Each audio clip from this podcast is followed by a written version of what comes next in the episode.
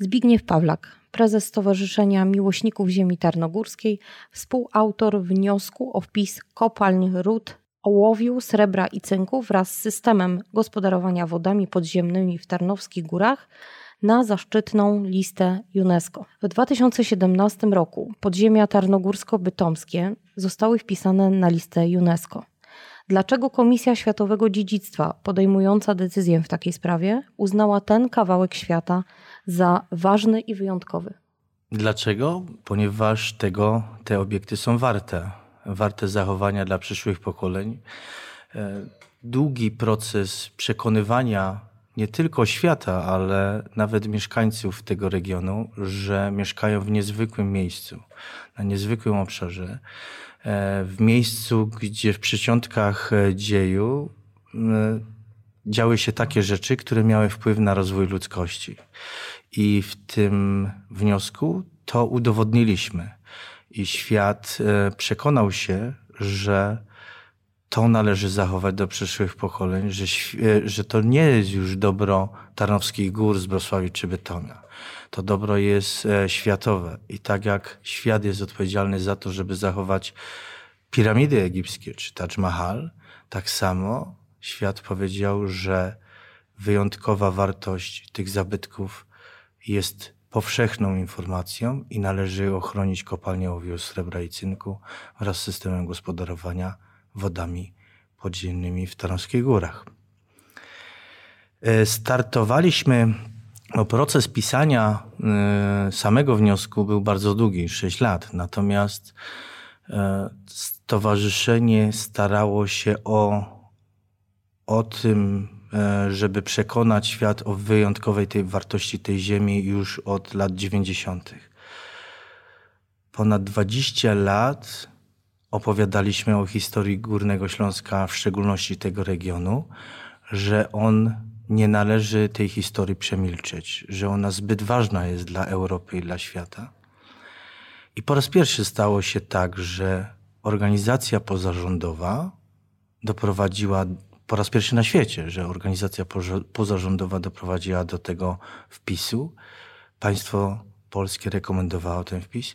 No i cóż, 2017 rok, 9 e, lipiec, ciut po 13, dokładnie 9 minut, e, odklepano, że, że zabytki właśnie naszego regionu należy wpisać na tą listę, na tą prestiżową listę najważniejszych zabytków i dzisiaj jest pośród takich obiektów jak na przykład mur chiński.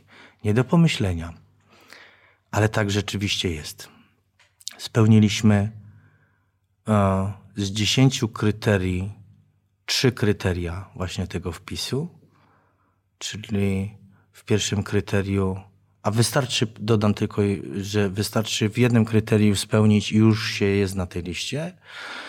E, wykazaliśmy geniusz twórczy e, człowieka, wykazaliśmy, że niesiemy, e, niesiemy wyjątkową wartość w przyciątkach dziejów, czy w okresie jakimś czasowym na danym obszarze i wykazaliśmy, że wybitne dzieło architektoniczne i krajobrazu, e, które wskazuje albo pokazuje e, no, etapy, etapy rozwoju e, świata. Także Dzisiaj możemy się cieszyć. Jeszcze do nas chyba po takim nawet dosyć długim okresie, dla mnie krótkim, e, trzech lat, nie, nie, niespełna, możemy być dumni z tego, że mieszkamy na tym, na tym padole, mhm. w tym miejscu. E, trochę nie doceniamy, trochę nie wiemy. Jeszcze nie dociera to do nas, ale jestem optymistą. Myślę, że z biegiem czasu będziemy chodzić i wszystkim się chwalić tak. Mieszkam w tym miejscu. To już nie jest jakiś zakątek. To jest zakątek świata. Mhm. A proszę powiedzieć, jak wyglądał ruch turystyczny przed 2017 rokiem i po wpisaniu na listę y, dziedzictwa UNESCO? Czy śledziliście te, te ruchy? Statystyki prowadzimy rzeczywiście e, na, na zabytkowej kopalni srebra i stolni Czarnego Pstrąga. To są nasze flagowe zabytki, które e, właścicielem tych obiektów jest Stowarzyszenie Miłośników Ziemi Tarnogórskiej i i muszę się pochwalić, że, że o, utrzymujemy te obiekty tylko i wyłącznie z własnych środków. Także to, to jest też ewenement w skali światowej, że tak duże obiekty jakaś lokalna organizacja utrzymuje tylko i wyłącznie z tych środków, które posiada. Statystyki rzeczywiście prowadzimy. E, no, euforia związana e, z wpisem e, to to w tych pierwszych miesiącach to było kilkuset procentowo w skali miesiąca do miesiąca danego roku na korzyść, y, że więcej turystów przyjechało. Kilkaset.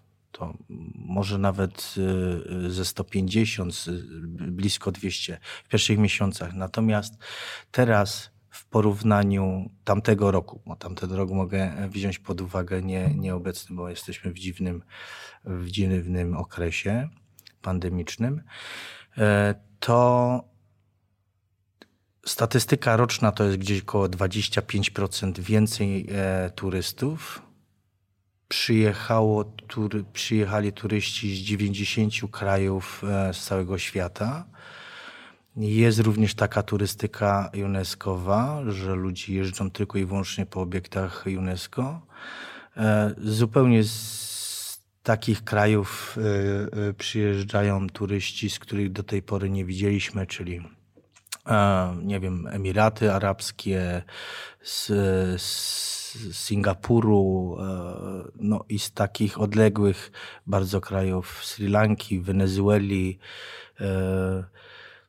tej turystyki wcześniej nie było, więc y, no, UNESCO i ten prestiż bycia na tej, na tej y, liście no, powoduje, że do najdalszych zakątków świata ta informacja przechodzi. Przypomnę, że zaraz po wpisie o tym, że zabytki nasze dostały się na tą prestiżową listę, ukazało się na 10 tysiącach stron internetowych to niebywały marketing.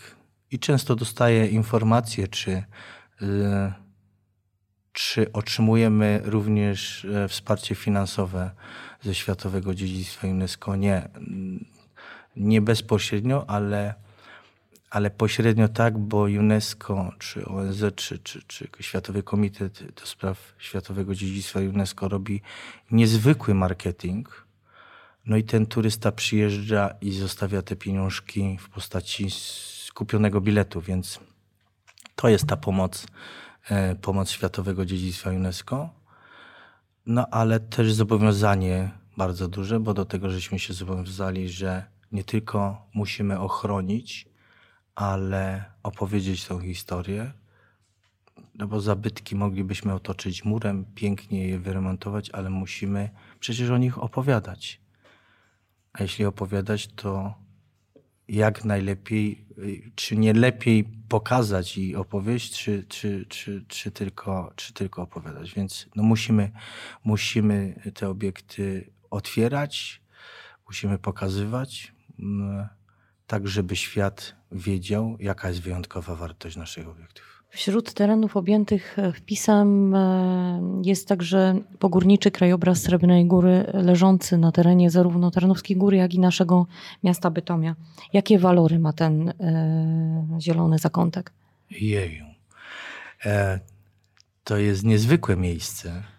E, to czwarte kryterium, e, które które wskazuje na tym, że, że możemy być na tej liście, czyli wybitne dzieło architektoniczne lub krajobrazowe, które niesie e, e,